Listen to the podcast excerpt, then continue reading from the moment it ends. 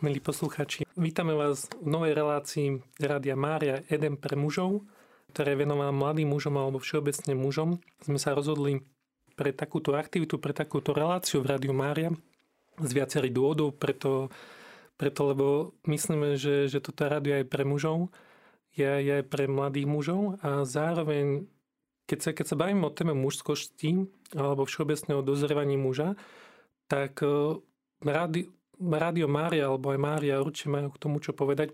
Je iba predtým, ako prejdeme k samotnej, samotnej diskusii k nášmu hostovi, tak iba, iba mi napadol taký príbeh. Boli sme, boli sme na hokeji s ocinom a pochádzam, pochádzam z mesta, ktoré, ktoré hrá momentálne prvú ligu, čiže druhú najvyššiu ligu. A hrali, hrali o postup do tejto ligy a mali, mali veľmi dobrý tým a, a tak sme s ocinom pozorovali jedno, jedno hráča, a ocino mi hovorí, že, že toto je kľúčový hráč. A naozaj bol kľúčový, lebo, lebo naozaj ťahal to mústvo, bol rýchly, bol produktívny a, a naozaj bol dobrý hráč. Nebol to kapitán, ale bol naozaj, naozaj kľúčový. A tak mi, tak mi to napadlo aj v, tejto, v, tejto, v tomto kontexte marianskosti, aj mužskosti, že, že prichádzame k Bohu, potrebujeme Božieho syna, ale hej, že, že tá pána Mária, pána Mária nie je kapitán, ale určite je kľúčový hráč alebo jeden z kľúčových hráčov. Tak eh, preto je táto rubrika. Vítame vás, mladí, mladí poslucháči, aj všeobecne ktokoľvek, kto nás eh, počúva. A budeme prechádzať eh, počas týchto diskusí viacerými témami a prvou z nich je, je svedectvo obratenia a zároveň rola Pany Máre v živote muža. A máme, máme tu aj veľmi vzácného hostia, k tomu veľmi, veľmi teda erudovaného a e, človeka, ktorý, ktorý si určite veľa prešiel, čo sa týka viery aj vzťahu s pánom Máriou. Takže vítam tu e, Igora Kráľa e, od verbistov, správcu farnosti v Nitre na Kalvária, tiež kňaza, ktorý, ktorý sa venuje formácii mladých mužov a aj seminaristov. Tak Igor, vitaj. Ďakujem pekne. Zdravím teba, Ivana, aj všetkých poslucháčov rádia. Na úvod, e, čím žiješ, ako sa máš? Hm, ďakujem. Akurát som prišiel z Nitry. E, zajtra mám vyučovanie na teologickej fakulte, tak som to tak pekne spojil, že som prijal tvoje e, pozvanie a pre mňa ako správcu farnosti a putnického miesta, Marianského putnického miesta, bola táto téma taká blízka, takže som vďačný za tvoje pozvanie. Keď sa bavíme o viere muža, o Boha, keď sa bavíme o živote muža, tak um, aká bola tvoja cesta predtým, ako, ako si ty uveril Ježiša Krista? Tak ja som bol pokrstený ako 21 ročný, takže tá tvoja otázka je na mieste, že aká bola moja cesta predtým, ako som uveril v Ježiša Krista. Mal som veľmi rád chemiu, biológiu a tým bol tak vyplnený môj voľný čas už aj na základnej škole a potom o to viac ešte na gymnáziu. Bola to vec, ktorá ma tak naplňala. Rád som sa tejto veci alebo týmto témam venoval aj pomimo školy, či už v labaku alebo pri doučovaní mojich spolužiakov. Nejakým takýmto spôsobom som si vytvoril vzťah k učiteľstvu a tak e, vlastne tento smer táto pomáhajúca profesia mi bola blízka a e, táto túžba e, stať sa učiteľom nejakým spôsobom formovala aj moje srdce. Takže nebol som ja nejaký e, beťár, si myslím, ktorý by na seba upozorňoval nejakou vystrednosťou alebo aroganciou. Skôr mám taký pocit, že celú tú moju pubertu som prežil v takom ústraní, uchránený od mnohých e, možno chybných rozhodnutí. Potom, keď som prišiel do Bratislavy, tak na vysokú školu študoval som na prírodovedeckej fakulte, hm. tak e, tam asi takých prvých pár mesiacov som mal také obdobie hľadania, skúšania, e, ale teda paradoxne bol to čas, kedy som si zadefinoval v sebe, že akým smerom ísť nechcem. A možno začal som sa sústrediť eh, aj vplyvom samozrejme takých tých eh, božích zásahov hm. eh, na tú cestu, ktorá ma priviedla až k prijaťu Ježiša Krista za pána svojho života a ku krstu, no a potom zo všetkému ostatnému, čo s tým súviselo. Aký, aký bol ten pocit, alebo čo, čo, sa, čo sa tak udialo vtedy, keď si, keď si prijal Ježiša Krista? Uh-huh. No, musím povedať, že u mňa to nebol nejaký taký pád z konia, ako by mhm. sme si to predstavovali, ako obrazne hovoríme o obrátení svätého Apoštola Pavla. E, nebolo to nič také veľkolepé, majestatné, že ten môj príbeh obrátenia bol taký spontánny, že e, v podstate by som povedal, že keď som spoznal osobu Ježiša Krista, tak e, v mnohom mi bola sympatická a v mnohom blízka, pretože e, mnoho z ideálov, ktoré e, som vo svojom srdci mal vpísané, som ich mal vpísané teda z môjho rodičovského domu, mm-hmm. alebo teda mi boli blízke vďaka ľuďom, s ktorými som bol v kontakte a tie, tie ideály a tie hodnoty boli také veľmi podobné tým Ježišovým. Takže bolo to ale naozaj tie začiatky boli také plné odhodlania, entuziasmu, bláznivých rozhodnutí. Išiel som po ulici, nie? A teraz človek videl, videl bezdomovca a chcel som mu pomôcť, nie? Že mm-hmm. dokonca nejedného som zobral aj k sebe na internátnu izbu, aby sa uh, obriadili a uh, dali dokopy. Takže uh, v mnohom to bolo také, také romantické mm-hmm. aj pobláznenie, ale, ale teda hodnotovo um, to bolo blízke tomu, čo som žil aj predtým, ale teraz Ježišovi Kristovi to začalo dávať taký oveľa väčší zmysel.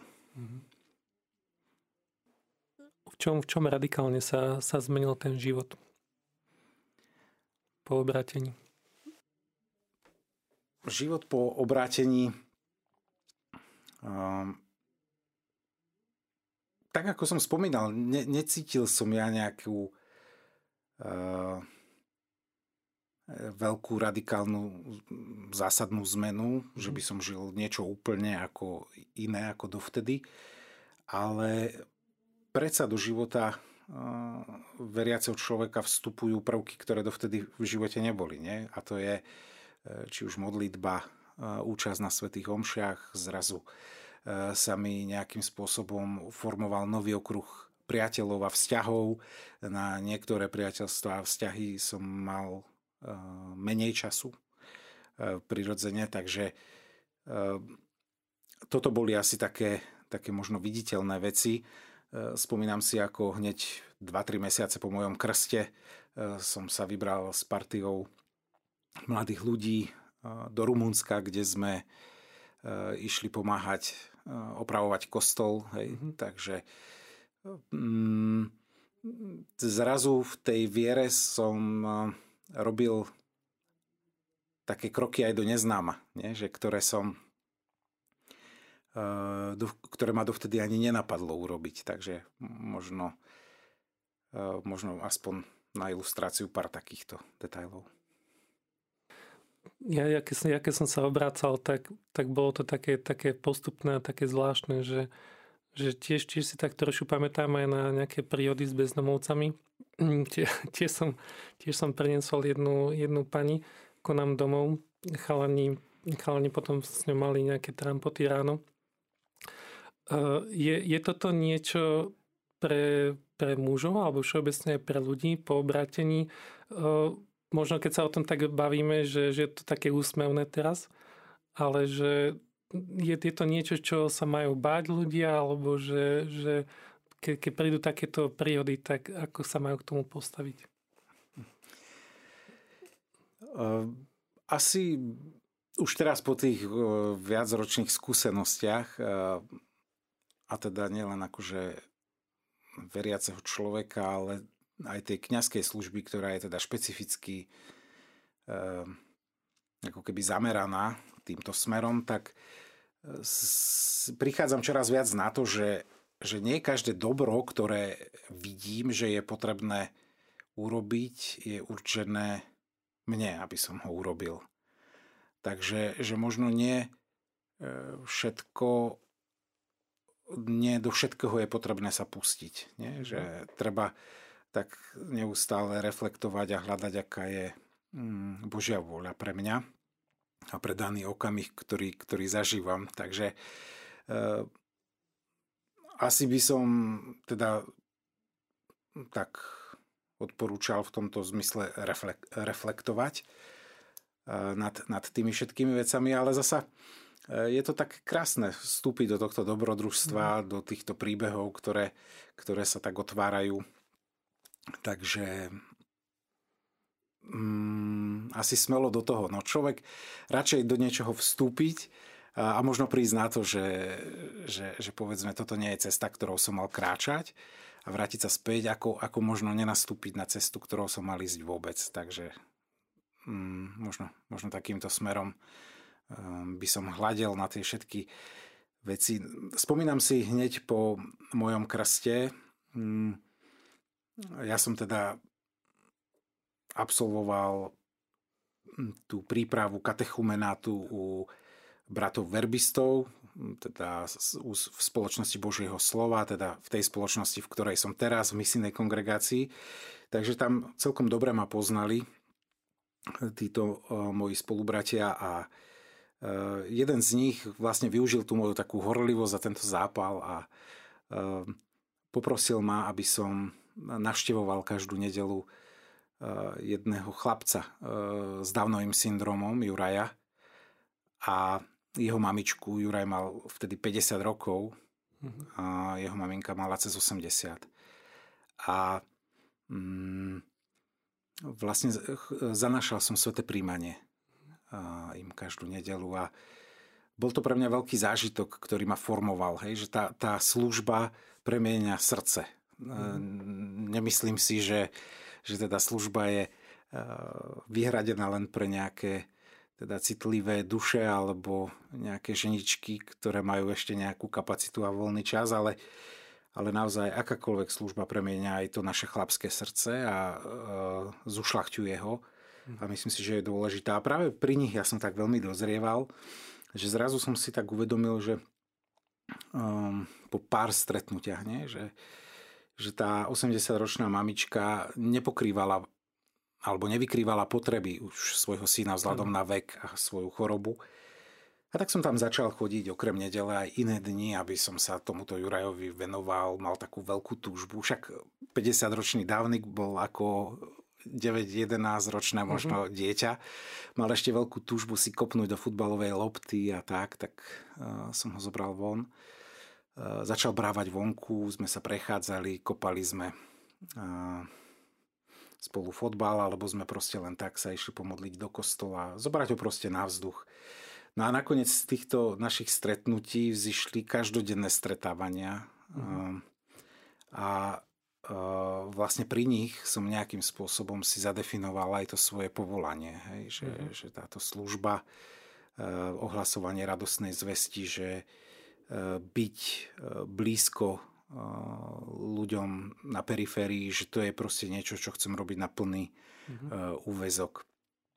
Takže potom také drobné vyznamenanie som, som zažil, keď som oznámil teda tejto rodine po 2,5 rokoch, že, že teda odchádzam do Rehole, tak, tak pani, ktorá teda už bola vdova, tak ona mi dala obrúčku že, že, že to bola obrúčka, ktorú nosil jej manžel. A nejakým spôsobom chcela vyjadriť takú tú vďačnosť za, za tú blízko, za to puto, ktoré e, sa medzi nami počas tých rokov e, vytvorilo. No a e, tým, že som potreboval dať tomu ešte nejaký taký iný rozmer, tak som sa s tetou dohodol, že z tej obručky si dám jedného dňa vyrobiť k mojim prvým reholným slubom rúžencový prsteň. No a to, o to sa zasa postarala moja mamina. Hm. A tak som dostal taký pekný dar dvoch dôležitých žien v mojom živote, teda jeden od mojej mamy a, to, a druhý teda od tej tety Jurkovej maminky. A vlastne už roky, rokuce tento prsteň nosím, nosím teda na prsteníku ako znak môjho zadania, že moje srdce komu si patrí a aby som na ten zrod môjho povolania aj slub, ktorý som teda Bohu dal, nikdy nezabudol. Myslím si, že, že keď, keď nás teraz počúvajú aj poslucháči, tak, tak už vlastne teraz, teraz tak vnímame, že, že naozaj ten život s Bohom, že že premieňa nielen, nielen naše srdcia, ale aj srdcia okolo nás. Mm, spomínal si aj to rozhodovanie pre, pre kniazstvo. Um, určite, by, by sme sa k tomu vrátili. Zároveň si spomenul dve osoby v tvojom živote. Spomenul si tú pani, spomenul si aj svoju maminu. Um, možno, možno iba tak pred, pred tým, ako príde aj e, prestávka hudobná, že Aký, akú rolu zohrala v tvojom živote ten aspekt, že Pana Mária, teraz je, je tu nejaká žena, je, je tu nejaká matka? Mhm. Keď e, si aj predstavoval túto tému a spájal si moment obrátenia s panou Máriou, tak u mňa to tak celkom nebolo, uh-huh.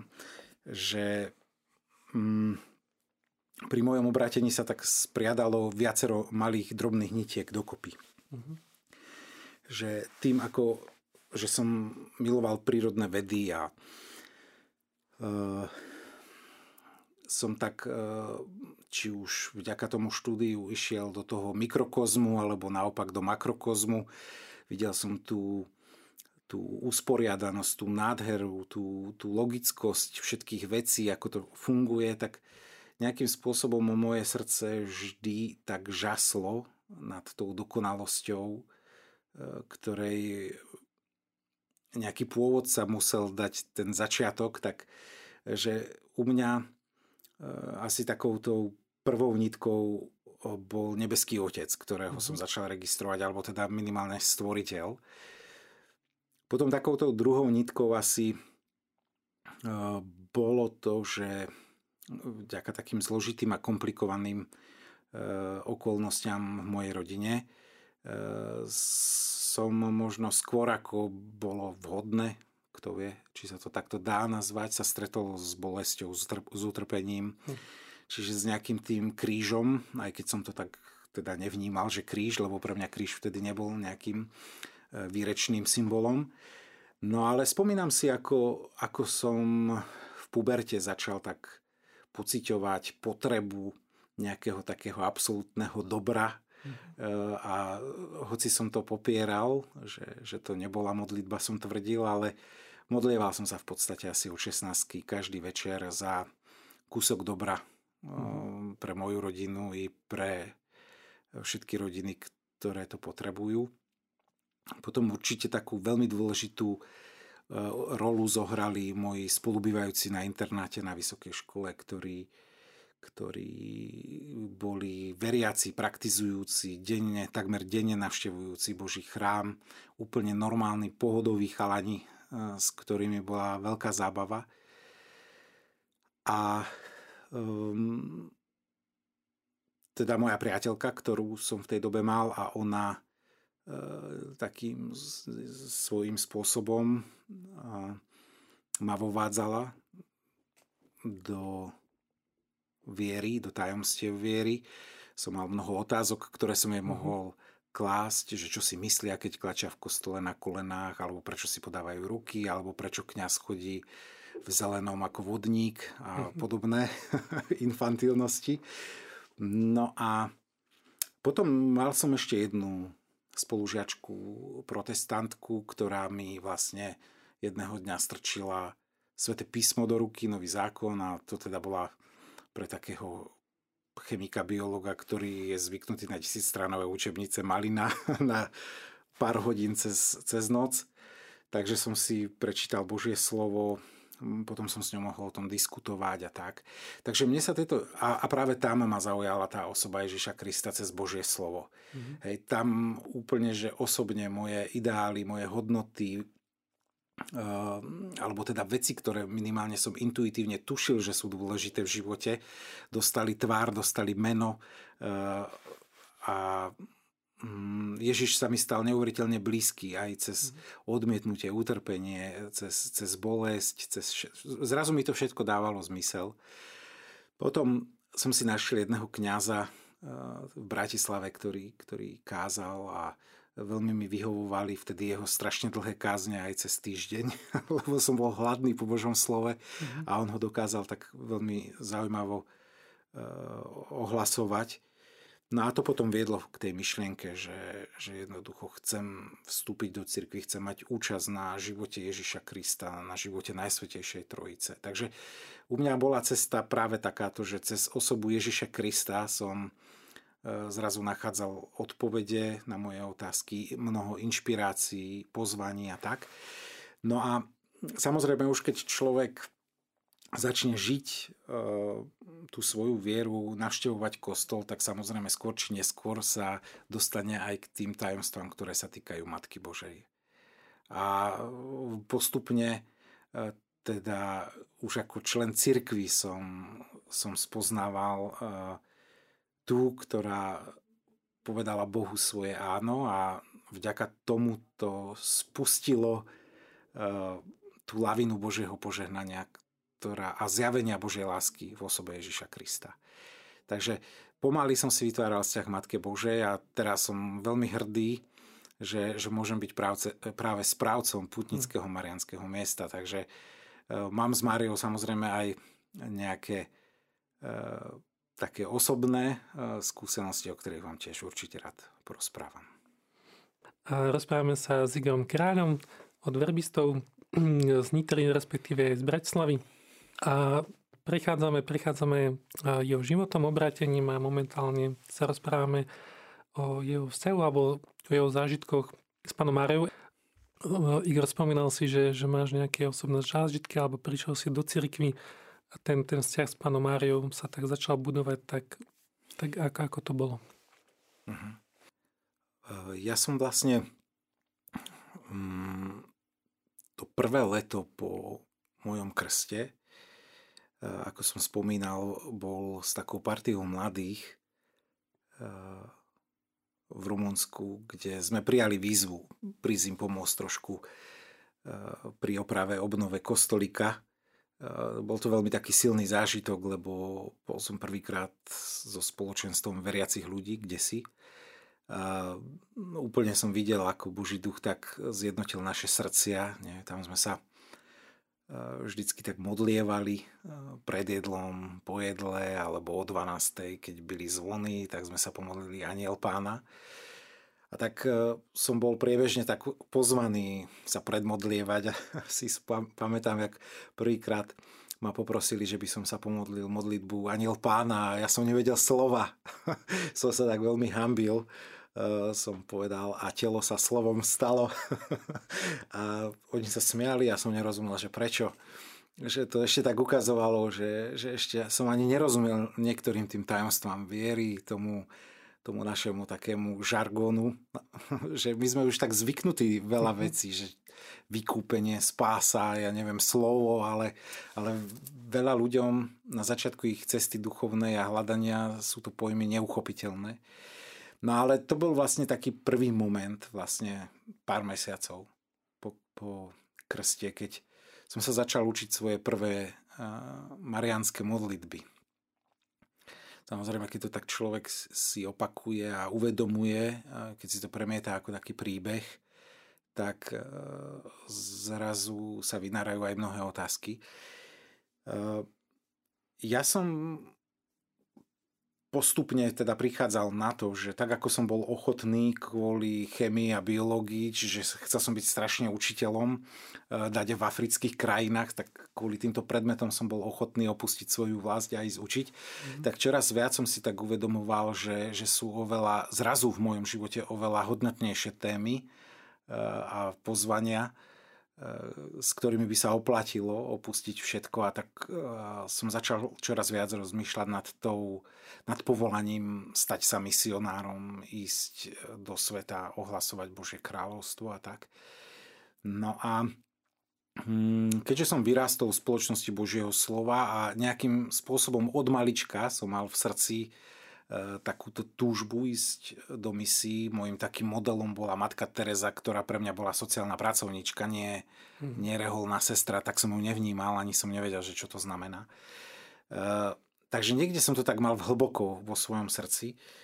No, tak som sa potom nakoniec rozhodol, že vstúpiť do spoločnosti Božieho slova, stať sa misionárom, mm, splniť si ten svoj africký sen jedného dňa, keď dospeje tá správna chvíľa. No a spoločnosť Božieho slova hneď môj prvý deň v Reholi bol narodeniny Pany Márie. Hmm. Vtedy bola vlastne aj založená spoločnosť Božieho slova, verbisti, takže ehm, je to jeden z, z takých najväčších sviatkov, slávností, ehm, kedy my vlastne skladáme prvé sluby, skladáme väčšie sluby, obnovujeme svoje sluby, kedy či, čiže je to taký veľký deň, oslavujeme narodenie našej spoločnosti a narodenie Matky Božej, takže to bol hneď taký sviatok a, a mnoho tých ďalších sviatkov, ktoré my v spoločnosti máme, majú tiež taký mari, mariánsky podtón, e, zvestovanie pána 25. marec, nie? Tam je to vlastne, že to slovo sa stalo telom, hej? Hm. že my sme spoločnosť Božieho slova, čiže uh, tento moment uh, vtelenia e, je, je pre nás veľmi dôležitý a kľúčový a uh, to je to Božie zníženie sa na túto zem alebo Božie priblíženie sa, hej, že je to v podstate už tu je neuveriteľným spôsobom zjavená Božia láska. A s týmto dôležitým momentom je vlastne spojená aj Matka Božia. Takže tak uh, v tej teológii a v tej mariológii som, som nachádzal takéto svoje zalúbenie. No a čo bolo pre mňa veľmi dôležité, že, že vlastne moje prvé dva roky eh, reholného života boli práve v Nitre, na tom marianskom mieste. Býval som v misijnom dome Matky Božej. Eh, denne som chodil do kostola na nebo vzatia Pany Márie. Takže no úplne celá tá moja horlivosť počiatočná, toto všetko sa spájala s týmto miestom. A, a bolo to premodlené miesto, je to putnické miesto, ktoré mhm. je putnickým miestom oficiálne od roku 1766, ale už e, storočia predtým ľudia milovali toto miesto v Nitre na Kalvárii. Tak mm, som to tam tak nemal vôbec problém prijať, e, vytvoriť si k tomu vzťah. No a po dvoch rokoch postulátu som odišiel do noviciátu, kde som teda absolvoval taký rok v ústraní, príprave na prvé reholné sluby. Mm-hmm.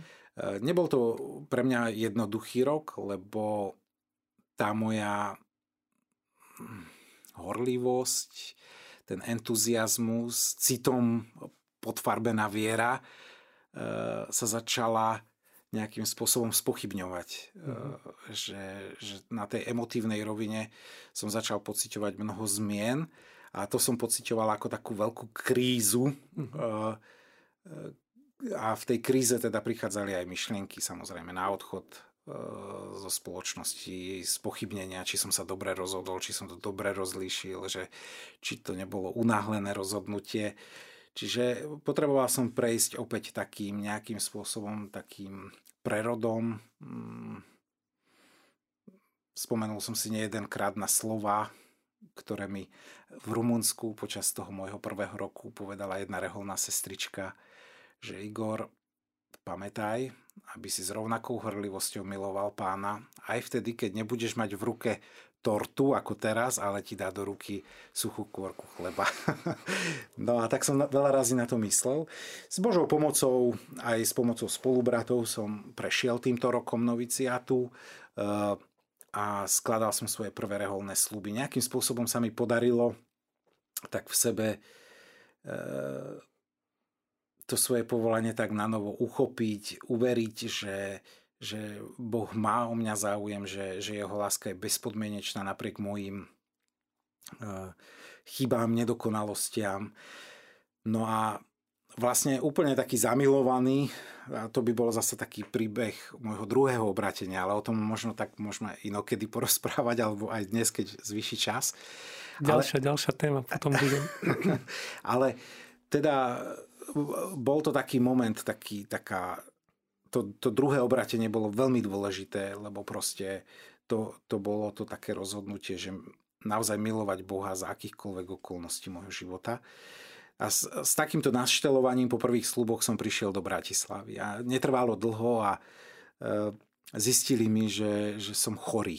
A že e, mám také nejaké vážnejšie ochorenie obličiek, e, ktoré nejakým spôsobom spochybňovalo e, takú tú moju možnosť zotrvať v reholi. Mm. Hej, že e, som predsa bol ešte len študent a tak aj predstavený mi v tom momente, tak v istom momente povedal, že, že aby som sa skúsil dať do poriadku a, uh-huh. a žiaľ, keď to nepôjde, tak ehm, ma budú musieť teda prepustiť. Uh-huh. Uh, no a pamätám si vtedy, že takú, mali sme voľný deň, deň osobnej formácie, že máme jeden taký deň, že, že si ho môžeme poukladať podľa svojho, tak som sadol na autobus a išiel som práve do Nitry. Uh, na Kalváriu. Tam som strávil v modlitbe pri Lurdskej jaskinke a, a tak som to tak odozdal pane Márii, že, že ty si pána Mária mama a čo sa ja budem strachovať a báť, že, že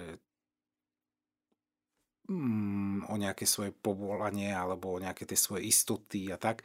A povedal som jej, že ak sa mi podarí jedného dňa stať kňazom, tak tu na uh, ti dám vyrobiť jednu takú tabulku ďakovnú a moja teda prvá sveta omša, ktorú budem slúžiť ako kňaz, tak bude tá primičná, ako ju zvykneme mm-hmm. volať, bude práve ku cti uh, Matky Božej, uh, mamy, mamy cirkvy, matky cirkvy, nie? ako zvykneme tak oficiálne hovoriť.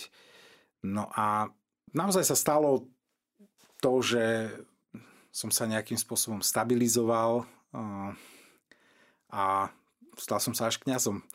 No, e, vravím, že mám stále takú podlžnosť, lebo moja tabulka na Kalvárii stále nevisí, ale hľadám mm, milión iných spôsobov, ako Pane Mári vyjadriť svoju vďačnosť.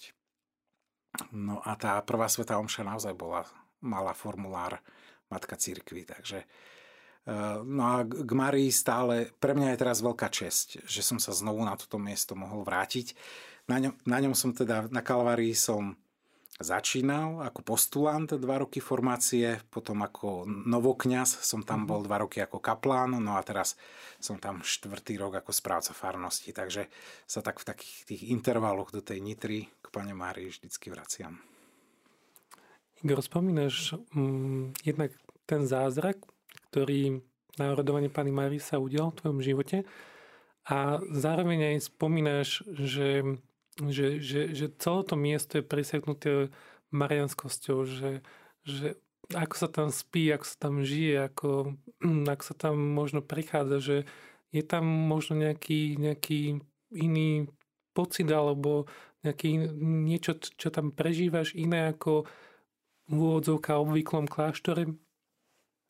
Je to miesto, kde sa dá úplne perfektne približiť k Pánu Bohu, rovnako ako sa od Neho úplne vzdialiť. Mm. je to miesto ako úplne každé iné. V tom zmysle, že záleží od človeka, nie? s čím prichádza, čo hľadá, čo očakáva svojím spôsobom má nejakú milostivú atmosféru, to sa nedá poprieť. Uh, už keď v tom 1766, čo bolo vlastne po morových epidémiách, uh, proste to bolo miesto, ktoré bolo ľuďmi vyhľadávané. A bolo vyhľadávané ľuďmi preto, lebo už predtým mnohí zakúsili nejaký, nejaké to vyslyšanie svojich modlitieb i keď tam nevyhnutne nejde o, o nejaké také e, tie zázraky, že bol som chorý a som zdravý, ale podľa mňa obrovským zázrakom je, keď, keď e, sa človek dokáže zamilovať do svojho kríža a prijať ho ako poženanie svojho života. Že ten zázrak môže mať rôznu podobu a je tak strašne veľmi dôležité, aby, aby my sme mm, s takou otvorenosťou uh, prichádzali k Matke Božej hej, a mm, no, a do tej Božej školy. No, nechať sa formovať. Hej. A keď, keď pozeráme na Máriu, tak možno máme takú veľmi romantickú predstavu, ale, ale, jej, ale jej život bol v znamení kríža. Stačí si na Máriu sa pozrieť v tej neistote, keď sa Jozef mm, zamýšľali ju potajomky prepustiť, nie? keď bola nejakým spôsobom spochybnená česť jej osobná i česť jej rodiny. Keď porodí syna v Betleheme, keď uteka do Egypta, keď hm. sa stáva vdovou, keď e, zrazu pozera na syna, ktorého považujú najprv za blázna, potom za zločinca, keď drží mŕtve telo Ježiša. Čiže Mária je tiež žena, ktorá neutekala pred krížom, hej, ale že, že to svoje také veľké áno potom rozmieniala v tej každodennosti života na drobné. A že, že toto je tak podľa mňa dôležité, aby na týchto miestach sme nehľadali také nejaké e, príliš veľké okázalosti, ale, ale naozaj tak v pokore vstúpili do tej Márijnej školy a, a mm, Mária, na nej to tak krásne vidno, že síce bola matkou Božou, ale ona čoraz menej bola matkou a čoraz viac sa stávala učeničkou Ježiša Krista. Takže v podstate byť v Márijnej škole znamená, že ten svoj zrak upieram stále na Krista a čoraz viac. Tak mi napadlo iba, že, že ak nás počúvajú nejaké matky, že aby, ste, aby sa stávali viac učeničkami svojich synov Ježiša Krista, ale samozrejme, že nadľahčanie. Pána Mária je, je určite veľkou, veľkou osobou v živote, v živote katolíckej cirkvi a v živote kresťanstva. Má, máš ešte nejaké, nejaké posledné slova predtým, ako prejdeme k posluch, poslucháčom, k otázkam poslucháčov? Snaď pozvanie, že, že vás všetkých rád v Nitre uvidím. A veľmi rád vám o tom mieste porozprávam. No. Asi, asi toľko. Podľa mňa mm, je, to, je to nádherné, nádherné dobrodružstvo. Kráčať e, životom ako učeník. A je to úžasné vedieť, že, že na tej ceste nie som sám, ale že, že na tej ceste uh, mám mamu, ktorá, na ktorú sa môžem obrátiť, na ktorú sa môžem spolahnúť. Uh, vlastne tú, ktorá um, ako človek prešla tou cestou, ktorou prechádzam ja. A viem, že mi, mi rozumie, hej, že aj v tých radostiach i starostiach života. Takže len tak vydržať, kráčať na tej ceste a, a hľadať tieto také uh, oporné body, um, ktoré, ktorými sa teda budem približovať uh, k tomu cieľu, um, vlastne kvôli ktorému som sa na tú púť uh, vydal a tým cieľom je vlastne dosiahnuť Boha dosiahnuť ten život v spoločenstve s ním. Tak milí posluchači, sme späť e, v našom Edene pre mužov spolu s Igorom Kráľom. Spomínal si aj to, to nosenie kríža, že je súčasťou našej viery. Keď sa bavíme o mužskej spiritualite, častokrát sa používa ten, ten pojem bojovník. Ako, ako možno sa tam hm, hráš, alebo ako možno vysvetľuješ toto, toto utrpenie, prípadne nosenie kríža pre mužov. Uh-huh. Je to paradoxne téma, ktorá ma veľmi dlho sprevádza. Že už keď som bol v Ríme na štúdiách, tak e, som tak e, riešil teológiu kríža našeho e, zakladateľa. A potom, keď som neskôr si robil tu na doktorát, tak som práve tú tému, ktorej som sa venoval, nazval, že transformačná moc utrpenia. Že teda moc, ktorá, má, ktorá nás premieňa vieš, v samotných základoch, formuje naše srdce. Ono vždycky je riziko, že keď človek trpí, tak keď zareaguje na to utrpenie nesprávnym spôsobom, tak uh, sa môže tak zatvrdiť. Hej? Ale, ale keď má človek skúsenosť bolesti, nezdaru, neúspechu, nie? tak, tak uh, naopak ho to môže urobiť jemnejším, citlivejším, vnímavejším na bolesť a utrpenie druhých. A to sa dá potom nejakým spôsobom dať do služby uh, druhému. Že, že vnímam bolesť a utrpenie druhých a, a práve preto e, môžem vstúpiť na tú pôdu, môžem vstúpiť, približiť sa k ním a pomôcť im. To je tak, ako keď pozrieme na naše ruky, nie? tak palec Eh, je tak trošku vyosený, hej? ale tým že, tým, že nejde tak rovnobežne s ostatnými prstami, uh-huh. tak vďaka tomu my môžeme spraviť úchop. Nie? A vďaka úchopu môžeme uh, vyskočiť na strom, vyliezť na strom, alebo proste výjsť na nejakú uh, horu a, a potom s, tak, s takým nadhľadom hľadiť na tú krásu pod nami. No a rovnako aj všetky tie chvíle, ktoré sa tak priečia mm, našim plánom, alebo ktoré nám prekrížia, hej? Mm-hmm. ako ten palec je taký mimo, takým, tak, e, tak vlastne aj tieto situácie nám môžu pomôcť dostať sa vyššie a, a tak z nadhľadu trošku uh, hľadiť na ten náš život, ale zároveň kríž není len o utrpení, o, o bolestiach, nie? že Jan Pavel II bol takým veľkým učiteľom, keď on nám tak nás veľmi často pozýval, aby sme e, tomu svojmu utrpeniu dali taký hĺbší zmysel. Hm. Hej, že keď uh, svoje utrpenie spojíme s Kristovým utrpením hej, a teda mať účasť uh, na tom, na tom Ježišovom vykupiteľskom diele. Takže hm. to je možno taký, taký ďalší rozmer, uh, ktorý nás ktorý nás posvecuje. Vyzerá, že, že máme otázku z redakcie. My, my sme tu mali síce jeden telefonát, je to poslucháč a dobrovoľník Joško, ktorý však do vysielania nechce ísť, iba chce pozdraviť. Uh-huh. Veľmi pekne ďakuje, počúva reláciu a prišla nám jedna SMS-ková otázka od Danky, ktorá sa pýta Pátra Igora, aký bol jeho vzťah s otcom.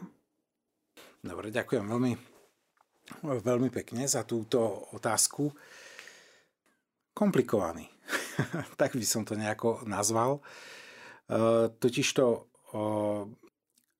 ja keď e, som mal asi dva roky, tak otec od nás odišiel. Takže mm, ten môj biologický otec zohrával takú minimálnu Mm, úlohu v mojom živote mm. vďaka jeho vlastnému rozhodnutiu. I keď samozrejme nie ako človek dospieval a potom aj mm, e, vďaka takým nejakým tým duchovným motiváciám som sa možno snažil tak nejako si túto takú bolestivú kapitolu môjho života dať do poriadku. No ale e, keď e, neviem presne, že koľko rokov som mal, keď sa moja mama e, druhýkrát vydala. Hm. Takže vlastne tak týmto spôsobom vstúpil do môjho života iný muž, ktorého sme postupne začali volať otec. Hm. A vlastne on si myslím, že zastúpil v mnohom Mm, to všetko, čo, čo som možno mal dostať od toho svojho biologického. Takže eh, aj cez nejaké tie starosti a trápenia, ktoré, ktoré tam boli, eh, aj vďaka tomu, že, že tak dlhé roky eh, zápasil, zápasil s alkoholizmom, hm. dokázal ma naučiť veľa vecí, ktoré ktoré boli pre mňa veľmi dôležité. Hej, aj keď možno nie vždy vo všetkom dokázal byť pre mňa nejakým takým úplne, že e, ideálnym vzorom muža e, a otca, e, ale predsa len v tom, v tom Božom svetle tak človek vie potom pochopiť, hej, že ako možno všetky tie ostatné veci rozriešiť. No, s, tými na, prípad, s tým mi prichádza na um ďalší taký, ty si to nazval, že zázrak, ale taký ďalší prejav Božej starostlivosti a starostlivosti Matky Božej. Ja som a mám stále ten taký zvyk, že keď prechádzam cez staré hory, tak pozdravím panu Máriu jedným desiatkom. a e, keď som bol na tej vysokej škole, tak e, som mal viac príležitostí navštíviť staré hory. A vždycky som sa na týchto starých horách modlil za e, moju rodinu. Mm-hmm. Aj za, za jej obrátenie, lebo však ja som bol vlastne prvý, ktorý teda nejakým spôsobom sa obrátil, prijal pána Ježiša za svojho pána a, a práve tu si uvedomujem, že na týchto starých horách som vyprosil Uh, alebo nie, to nie, že ja som vyprosil, ale, ale tu na pána Mária tak zhliadla ano, ano. na syna, ktorý, ktorý mal veľa bolestí a z toho, že, že to v tej mojej rodine není možno také, ako by som chcel, aby to bolo. A mm, tak postupne sa v našej rodine dalo viacero vecí do poriadku. Hej, moja sestra tiež bola pokrstená potom pred mojou diakonskou vysviackou vlastne mama s otcom mali cirkevný sobáš a že tak viacero vecí sa podávalo uh, tak do poriadku a, a mnohé, mnohé z nich uh, boli vlastne späté uh, s tým takým tým ďalším marianským putnickým miestom a tým boli Staré hory. Tak mladí posluchači, počujete, že, že, že na, naozaj sa oplatí kráča s pánom aj mať vzťah s pánom Máriou, že vypočúva naše, naše prozby. Ja by som sa ťa ešte možno spýtal, uh, Igor, že, že čo, čo týka toho mužského vzoru, že, že teda otec až tak Mm, nebol najprv, potom prišiel vlastne druhý otec. Mal si v živote nejakého, ne, nejakého akéby uh, duchovného otca alebo nejaký, nejaký mužský vzor, ktorý si tak nasledoval? Tak minimálne tu na, na tej mojej uh, ceste zasveteného života, tak sú to naozaj že skvelí vynikajúci kňazi, ktorých, ktorých mám, ktorých som si vybral ako spovedníkov, ktorých som mal ako duchovných sprievodcov, s ktorými riešim ešte stále niektoré svoje veci, ktorí mi robia supervíziu mm-hmm. a sú mi príkladom vlastne v tej takej kňazskej obetavosti. Takže áno, no a jasné, počas toho nášho života, však ja myslím, že málo kto má nie, úplne že ideálne prostredie, v ktorom mm, žijeme, že po všetkých stránkach, ale vždy, keď možno jedna vec tak celkom nefunguje, tak mm, je mnoho naozaj ďalších takých miest a možností, kde, kde môže človek doplniť e, to, čo mm, možno nenachádza doma. Takže počas môjho života naozaj boli mnohí ľudia, ktorí, ktorí mi boli takým krásnym vzorom Ehm, zrelosti, aj mhm. tej nezištnosti a takej služby, že hoci boli mnohokrát takými anonymnými kresťanmi, že ani sami pred sebou nevedeli, že vlastne žijú a vyznávajú uh, kresťanské hodnoty. Hmm. Hej.